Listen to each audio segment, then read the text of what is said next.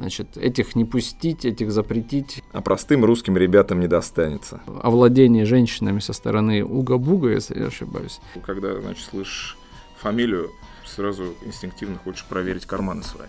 Пусть лучше они, конечно, пчел разводят, чем нас с вами. Я следить ни за кем тут не собираюсь и, и вам не рекомендую.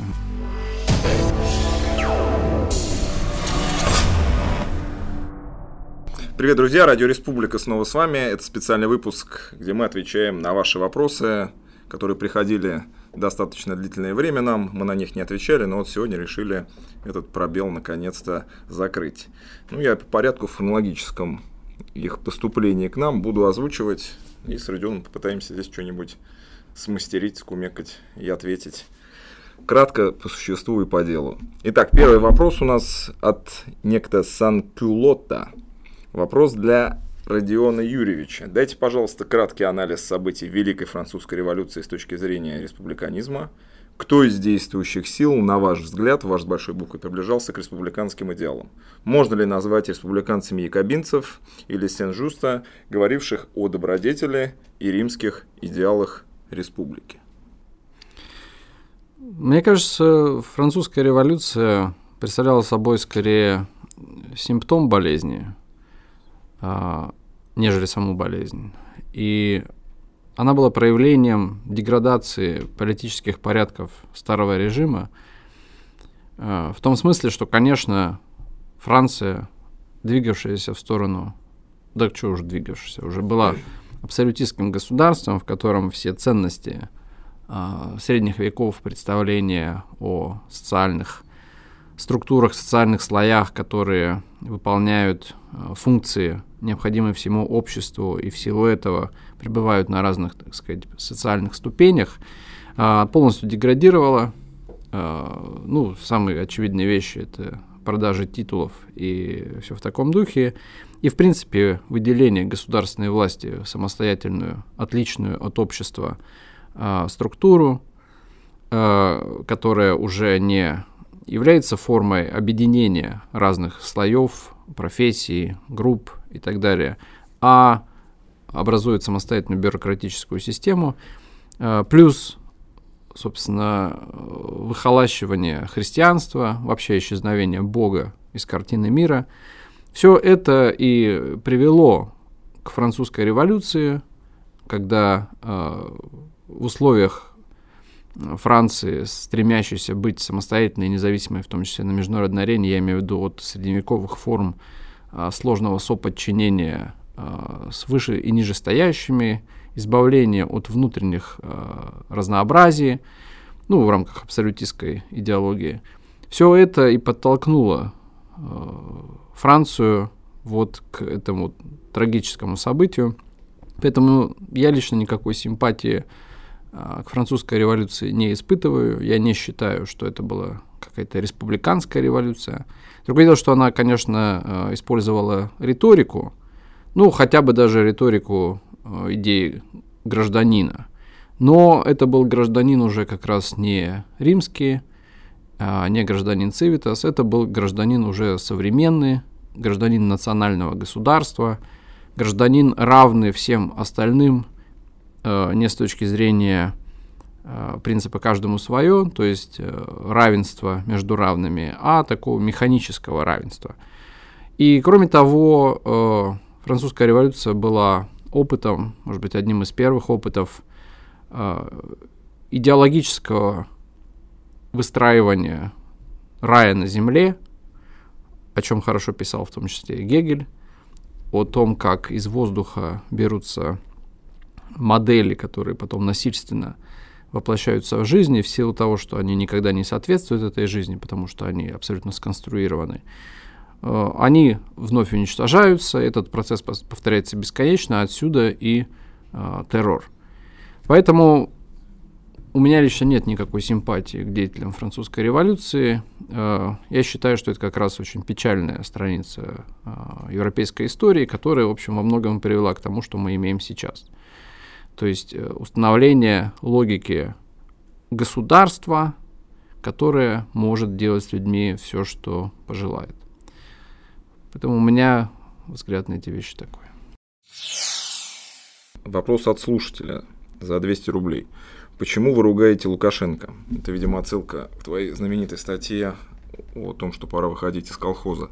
Ведь он защищает свой народ от разложения, идущего с Запада, сохраняет стабильность белорусского общества на протяжении многих лет. Даже если приходится принимать непопулярные меры, делает это с бесстрашием и хладнокровием. Лукашенко – типичный республиканец-макиавелист. Да ничего он не защищает, это просто э, фигура, которая пытается играть э, сразу со всех рук, так сказать, сидеть сразу на нескольких стульях.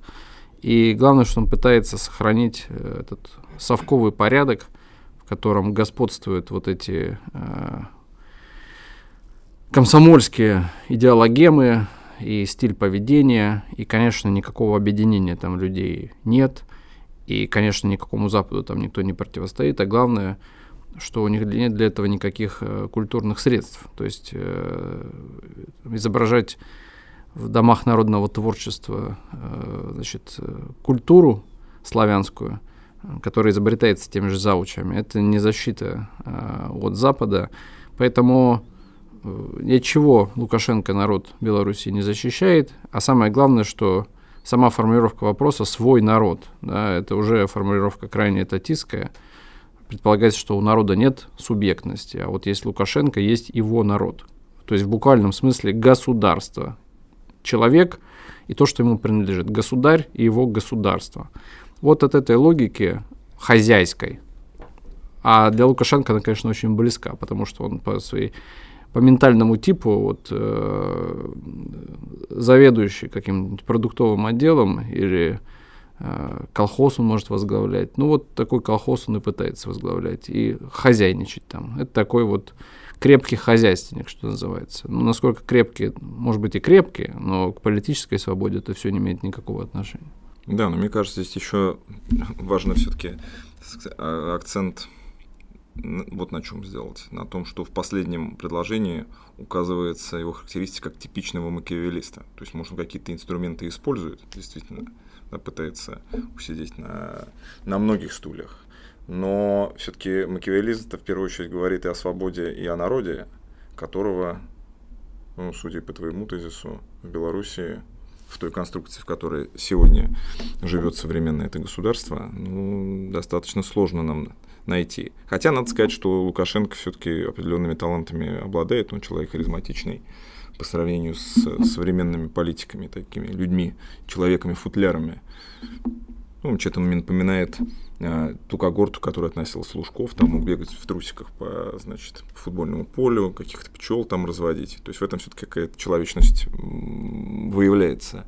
И какую-никакую-то политическую борьбу он все-таки выиграл участвовал в там, выборах в 90-х, то есть прошел через жернова достаточно жесткой конкурентной борьбы. Вам, что отличает его от э, современных технократов, которые вот облюбовали государственные должности, в том числе и в нашей стране? Ну, во-первых, пусть лучше они, конечно, пчел разводят, чем нас с вами. Это во-первых. А, во-вторых, ну, сегодня же очевидно, что все-таки власть Лукашенко опирается не на его неоднократные прохождения через горнило, а опирается просто на силу. А, поэтому лично к Лукашенко могут быть даже у кого-то, наверное, симпатии, как фигуре в разряде поп-ММА.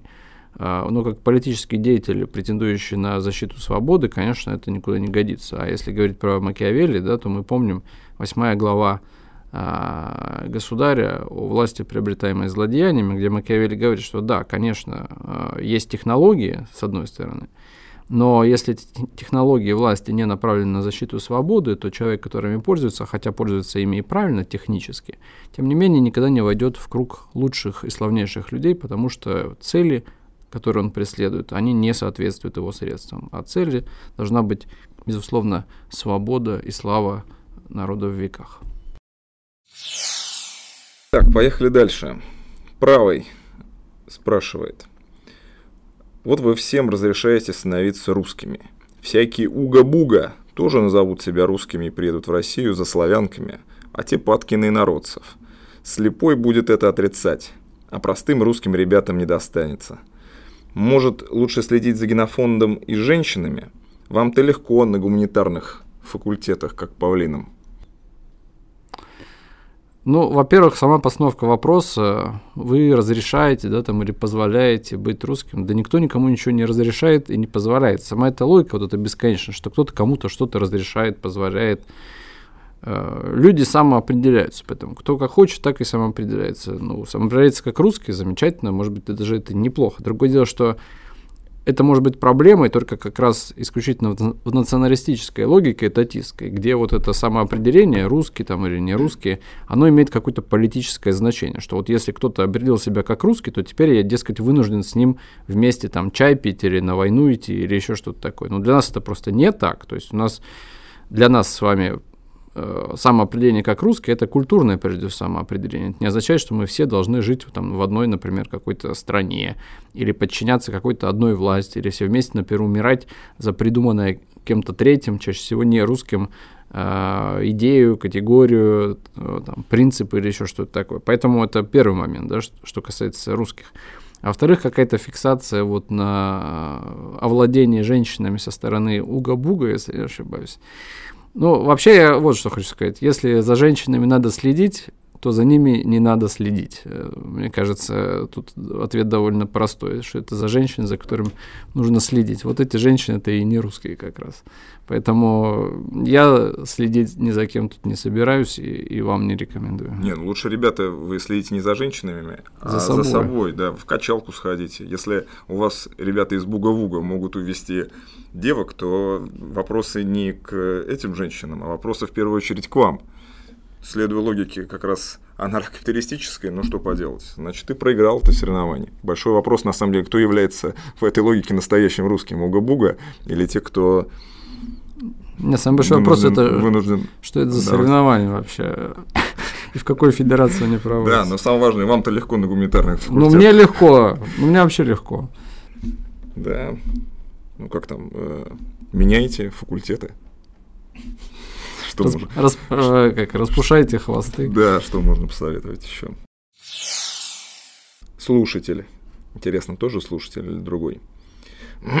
Как вы воспринимаете фотографии обнаженных девушек и прочее распутство с участием агрессивных мигрантов-таджиков на фоне православных храмов? Видимо, тот же слушатель. Должно ли это задевать чувства по-настоящему проверенных христиан?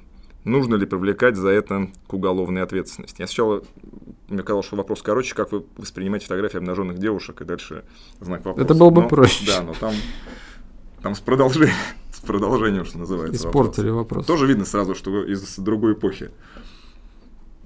Ну, я имею в виду, что давно я что-то не припомню этих Вопрос? Танцев. Ну, к уголовной ответственности... Танцев уга-буга. Вы же знаете, что у нас есть э, такой понятный тезис, мне кажется, или он должен быть понятным, что это два совершенно разных вопроса. Что нам нравится, что нам или не нравится, что мы считаем правильным или неправильным, что мы считаем этичным, неэтичным, моральным, аморальным, это один вопрос. И второй вопрос, обладает ли кто-то правом, полномочиями привлекать кого-то к уголовной или какой-то еще ответственности. Это два совершенно разных вопроса. Если я себя веду неправильно, это еще не означает, что у Андрея Сергеевича возникает э, право привлекать меня к какой-то там, например, ответственности. Хор- да? Хороший был бы полномочия. Поэтому, э, ну, конечно, нам, наверное, это все не нравится. Но из этого вовсе не следует, что мы должны тут же бежать там, государственной власти и требовать введения каких-то очередных запретов, как будто это вопрос запретов. Ну, мы прекрасно понимаем, что запреты сами по себе ничего не решают. И это, наверное, продолжение предыдущего вопроса, что проблема не в тех, кто там фотографируется, бог с ними, там, это их э, проблемы, проблемы их семей, их детей, их потомков и так далее. Вопрос в том, почему это вообще может происходить, почему у нас это может происходить, почему в нашем сообществе это может происходить. И решение посредством уголовной ответственности – это попытка, так сказать, э, припудрить э, проблему, а не ее каким-то образом решать. То есть это вопрос культурной самоидентификации и э, культурной самозащиты населения. А вот эти все, значит, этих не пустить, этих запретить э, и тут ввести уголовную ответственность, это на самом деле проявление слабости, конечно, потому что в ситуации а, культурного доминирования и фактического господства таких вещей просто не было бы. А если они есть, то бороться нужно не уголовной ответственностью, а нужно думать, что у нас не так э, с обществом, культурой и так далее. Михаил спрашивает, почему вы недовольны Максимом Кацем? В чем главные претензии к нему? Разве в его деятельности нет республиканской составляющей? Ну, честно говоря, не очень хочется заниматься бухгалтерским учетом афер Максима Каца. Мне это не очень интересно. Я всех, кого это волнует, отсылаю к статье э, Максим Кац Мурзилка, где все перечислены его поэтапные различные, различные обманные действия на политической арене, да и не только. А, там от госконтрактов с с мэрией да, до различных да, защит публичных Бастрыкина после там, выпуска расследования ФБК Лексутова и многих других фигур, так или иначе связанных с властью. Но на самом деле претензия это не в этом, это все бог с ним. Основная претензия это тоталитарность мышления вообще всех этих урбанистов. Есть хорошие в этом смысле присказка, что лучше дочь проститутка, чем сын урбанист. Почему? Да потому что урбанисты знают, как правильно. Да, для них не существует ни частной собственности. И об этом сам Максим Кац там много раз писал в Твиттере, что для него это право не является безусловным, что если мы знаем да, неким техническим способом определить, что вот так должно быть организовано общество, то мы это сделаем, наплевав на любые ваши там, а, права в том числе и право собственности. Да. Не надо прикрываться бумажками о праве собственности, если мы знаем, как сделать хорошо. То есть такое, на самом деле, коммунистическое мышление, которое свойственно многим леволибералам. Ну и помимо всего прочего, самое еще важное, да, то, что это полное отсутствие хоть какой-то моральной рефлексии, да, каких-то сомнений. Э, вот такой типаж людей относится к людям только как к средству и никогда не относится как к цели. И квинтэссенцией этого подхода, мне кажется, является его опыт взаимодействия как политрука с, как раз возвращаясь к теме Беларуси, к белорусским событиям, да, где он каким-то образом значит, захватил умы белорусских протестующих и объяснял им, как нужно делать революцию, что она не делается, в этом смысле она делается не, не в белых перчатках, а она делается с убиранием значит, обуви Э, и вставанием в носках на лавочке ни в коем случае не должна приводить к каким-то там действиям радикального характера, а достаточно просто выйти, значит, миллион человек на площади, и тогда власть сразу сменится. Ну, в общем, он так их дурачил-дурачил, водил там эти самые хороводы, мы знаем, чем закончились события в Беларуси. Тысячи заключенных, тысячи посаженных, изувеченных, усиление контроля со стороны власти. Никаким переменам это не, не привело, ни к чему хорошему. В итоге сколько белорусов пострадало, а Максим Каца как с гуся вода. То есть он даже и не переживает. Перешагнул и дальше пошел, значит, э, рассказывать теперь уже о том, как нужно, например, там, в США относиться, еще там к чему-то, зачитывая куски из Википедии, которые ему пишут какие-то другие люди. То есть вот основная претензия, что за всей этой как бы мишурой, которая оправдывается благими помыслами, на самом деле полное презрение к человеку. Поэтому, конечно, ничего хорошего в максимикации я не вижу. Так, дальше поехали. Мне фамилия не нравится. Ну да, фамилия, по-моему, Кашин сказал хорошо, что когда, значит, слышишь фамилию или видишь Максима Кац, то сразу инстинктивно хочешь проверить карманы свои. Федор за 400. Значит, республиканская мораль призывает соревноваться в публичном, а не в частном. Являются ли добродетелью с точки зрения республиканизма состязания в индивидуальных видах спорта? Например, легкая атлетика. Да, конечно. Э, спорт – это вообще большое благо. Ну, мы про это запишем какое-нибудь отдельное мероприятие, сделаем подкаст или какую-то беседу по поводу спорта, потому что спорт это очень важно, и мы хорошо относимся ко всем видам спорта и состязания.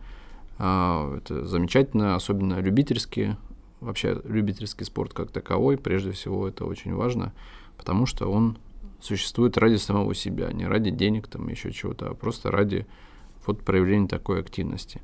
Поэтому легкая атлетика, пожалуйста, занимайтесь, соревнуйтесь, быстрее, выше, сильнее.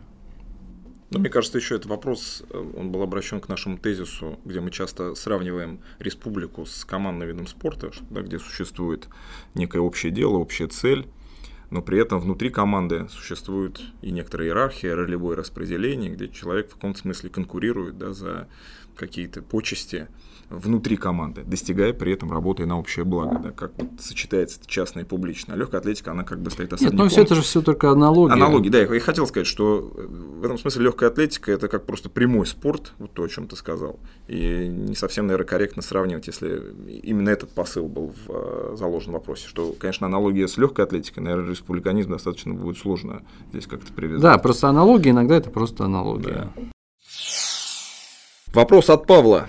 Существуют ли в мире другие объединения, воспринимающие республиканство как руководство к действию и ведущие деятельность, близкую или аналогичную деятельности ЦРИ? Если да, то какие из них, на ваш взгляд, наиболее значимые и интересные? Ну, буквальных аналогов ЦРИ я лично, во всяком случае, не знаю. То есть таких структур, которые бы являлись одновременно академическими, а, просветительскими, а, почти спортивными, в некотором отношении политическими, ну то есть такой всеобъемлющая какая-то форма работы. Я таких структур не знаю. А, но есть разные способы ответить на этот вопрос, да, в зависимости от того, какую из этих функций или частей а, мы пытаемся интерпретировать. Тем более, что далеко не все, что фактически носит республиканский характер, должно называться республиканизмом или называется республиканизмом. Поэтому мы часто обнаруживаем Э, близких нам людей, авторов, деятелей в других каких-то условно направлениях мысли или практики. Э, если начинать э, с такой академической деятельности, да, то ну, нельзя не упомянуть, например, Центр Республика в Европейском университете, которые занимаются разработкой республиканизма прежде всего в историческом э, смысле, то есть исторические исследования, отчасти в нормативном смысле, то есть вопрос о современных практиках республиканских в контексте, например, местного самоуправления. Но этот центр все-таки носит более академический характер, поэтому э, нам он может быть не совсем близок, тем более, что они стоят на позициях близких, например, э, там, Филиппу Петиту и его трактовке республиканизма. А, что, в свою очередь, опять же, подталкивает к другому ответу, что республиканизм на практике становится э, нужным, полезным. Э, того же Петита приглашают э, в государственные органы э, каким-то образом формулировать республиканское прочтение э, современного мира. С другой стороны, мы хорошо относимся к разного рода либертарианским структурам, а, который выступает в защиту частной собственности, против экспансии государства, а некоторые радикально против государства, а, там, начиная с умеренных, условно говоря, а, и заканчивая, например, там, тем же Хоппы и его сообществом. Есть, опять же, в академическом смысле целая плеяда авторов так называемой Кембриджской школы истории политической мысли, например, Скиннер, Дан, Покок, которые во многом возродили интерес к республиканизму, опять же, в историческом смысле прежде всего, а, в Западной Академии, и которые э, создали масштабную, так сказать, академическую базу для современных разработок а, и практических в том числе, потому что тот же Скиннер высказывается о республиканизме и в смысле практической теории, и отчасти критикует даже того же самого Филиппа Петтита. А, кроме того, есть еще, скажем так, практические республиканцы. Ну, нужно не забывать, что все-таки Соединенные Штаты Америки возникали именно как республика, а не как демократия, например. И даже Конституция Соединенных Штатов содержит много республиканских моментов. Ну, например, пресловутое право на оружие и право на народное ополчение, так называемое милиша – Поэтому в тех же Соединенных Штатах Америки, например, с начала 60-х годов возникает большое количество локальных э, отрядов народного ополчения, э, которые объединены как раз вокруг ценностей республиканских, вокруг так называемых ценностей 1976 года, я имею в виду ценности американской революции. Другое дело, что эти структуры, организации, они ну, очень разные, потому что они низовые, и происходят там вещи самого разного толка, там, начиная от каких-то банальных кружков по интересов, любителей оружия и заканчивая, конечно, активной политической, иногда даже э, очень экстремистской деятельностью, в связи с чем те же самые милиши часто в Америке попадают под пристальное внимание того же ФБР и э, часто под молоток этого самого ФБР. Поэтому на самом деле людей много, люди занимаются разными вещами, и ко многим из них мы испытываем, ну, скажем, умеренную симпатию. Но все-таки мне кажется, что ЦРИ в этом смысле явление достаточно уникальное, явление, которое пытается в себя объединить все эти формы деятельности, начиная от академических, повторюсь, заканчивая форме практического воплощения в жизнь республиканских принципов вот на уровне нашего, так сказать, э, круга людей, которые вращаются в нашей орбите и живут э, нашей республиканской жизнью.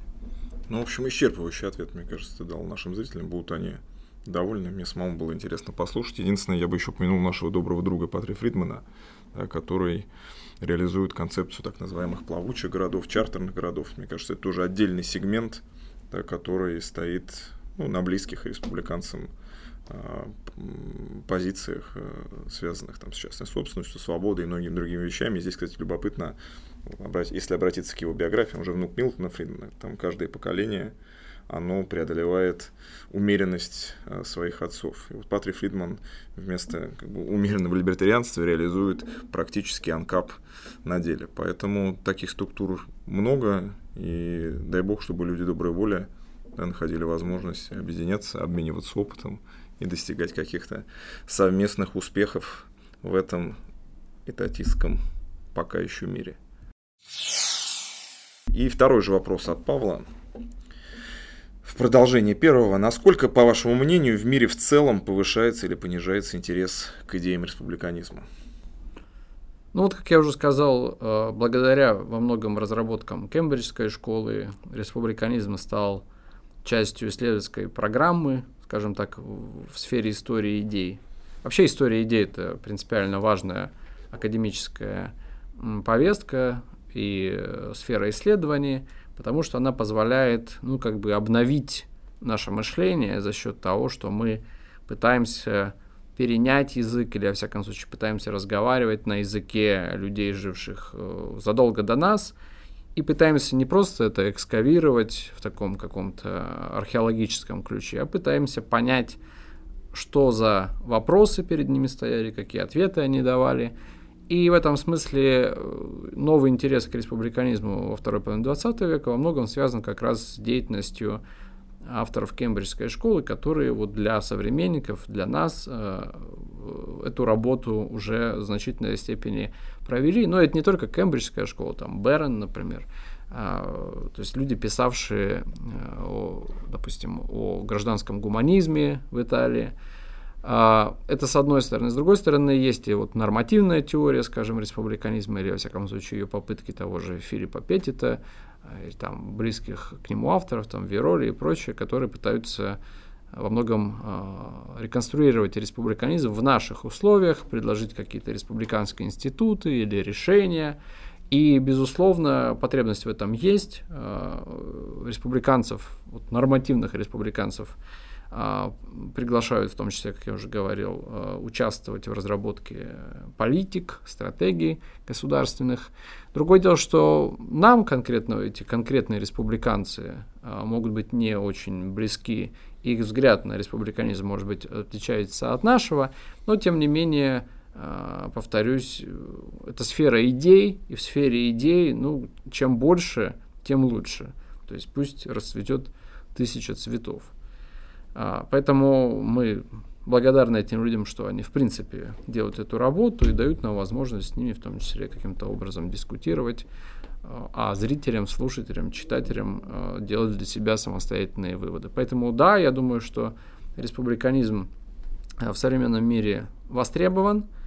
Более того, не, следует забывать, опять же, что в тех же самых Соединенных Штатах Америки все-таки есть а, республиканизм как политическое движение, хотя он, конечно, во многом выхолощен на уровне мейнстримовой политики, но вот на уровне штатов, например, да, а республиканские ценности и идеалы значительно более интенсивно представлены. С другой, другое дело, что мы здесь это не очень хорошо видим, потому что это такая локальная политика, которая не добирается до условного телевидения, Fox News там, или, или тем более каких-нибудь CNN, BBC и прочее тому подобное, но это не означает, что ее нет. И как раз э, в США-то она в этом смысле внизу есть, даже на уровне там хотя бы праймерис, например, да, то есть республиканцы могут выступать. А, мы видим даже в, не знаю, в Сенате США, например, когда республиканские позиции проговариваются, да, когда вот там, люди говорят о том, что они давали присягу на верность Конституции Соединенных Штатов, например, а не э, собирались э, поддерживать европейские конфликты и в них участвовать. То есть это все есть, просто за этим нужно внимательнее следить, но действительно потребность в республиканизме существует, и мы ее вот в России пытаемся удовлетворить. Ну, то есть мы можем сказать, что в целом, ответив на вопрос нашего уважаемого слушателя Павла, да, что в целом интерес повышается к республиканизму. Мы в это верим. Мы в это верим. Здравствуйте, пишет нам Олег. Привет, Олег. Объединено ли, на ваш взгляд, высшее руководство Российской Федерации общностью интересов и с согласием в вопросах права? Выходит ли цели текущего, это слово, текущего президента Российской Федерации за пределы его жизни? Ну, такие вопросы личные, я бы сказал. Э, не могу я за третьих лиц отвечать, куда у них что-то течет, выходит э, и прочее. Я так понимаю, что вопрос э, из разряда классических, является ли кооператив озера республикой. И ответ на него тоже классический. Как мы понимаем, разница между плохими и хорошими формами правления, например, да, состоит не в том, как они организованы, а в том, ради чего они организованы. И поэтому ответ, так сказать, он всегда, э, конечно, в душе конкретного человека. То есть, если бы мы могли проникнуть, мы могли точно ответить. Но с другой стороны, э, узнаете вы их по делам их, вот, и по делам их Э, становится понятно, что, в общем-то, к республике это все не имеет никакого отношения. Хотя, как часто это бывает, э, зло часто пародирует добро, и за счет этого существует. Ну, вот здесь мы видим ровно такой же пример, когда естественная тяга людей к объединению, к общению, сближению с другими, она не всегда, к сожалению, приводит к светлым, скажем так, результатам. Я думаю, что вот, э, то, о чем э, задан вопрос, это как раз пример такой пародии на республику, если хотите. Я в целом согласен. Вот, обращаясь к второму вопросу, выходят ли цели текущего президента за пределы его жизни, действительно, в, в чужую душу мы заглянуть не сможем, но, как мне кажется, вот последние события, они качнули чашу весов для того, чтобы ответить на этот вопрос утвердительно все-таки вот эта известная критика со стороны значит, либералов, что Путин мечтает править как Сталин, а жить как Абрамович, но это, это очевидный поход Улын, он, мне кажется, заставил усомниться в работоспособности этой конструкции. И, видимо, все-таки действительно у себя мнит человеком, претендующим на то, чтобы создавать какие-то значит, смыслы за пределами вот, существования как бы здесь сейчас, да, и простого удовлетворения каких-то базовых потребностей, там, увеличения богатства и всего остального. Возможно, но это как, так сказать, Нет, ну просто определенная. У сотрудников конторы э, всегда была эта черта, то есть большинство сотрудников конторы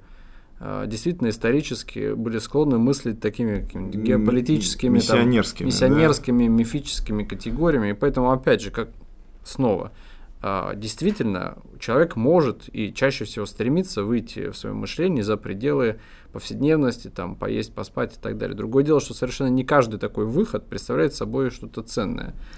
И, то есть, это два разных, опять же, вопроса. То есть, да, человек может стремиться преодолеть, особенно когда он уже материально обеспечен и так далее, его все подталкивает к тому, чтобы начать думать о чем-то большем.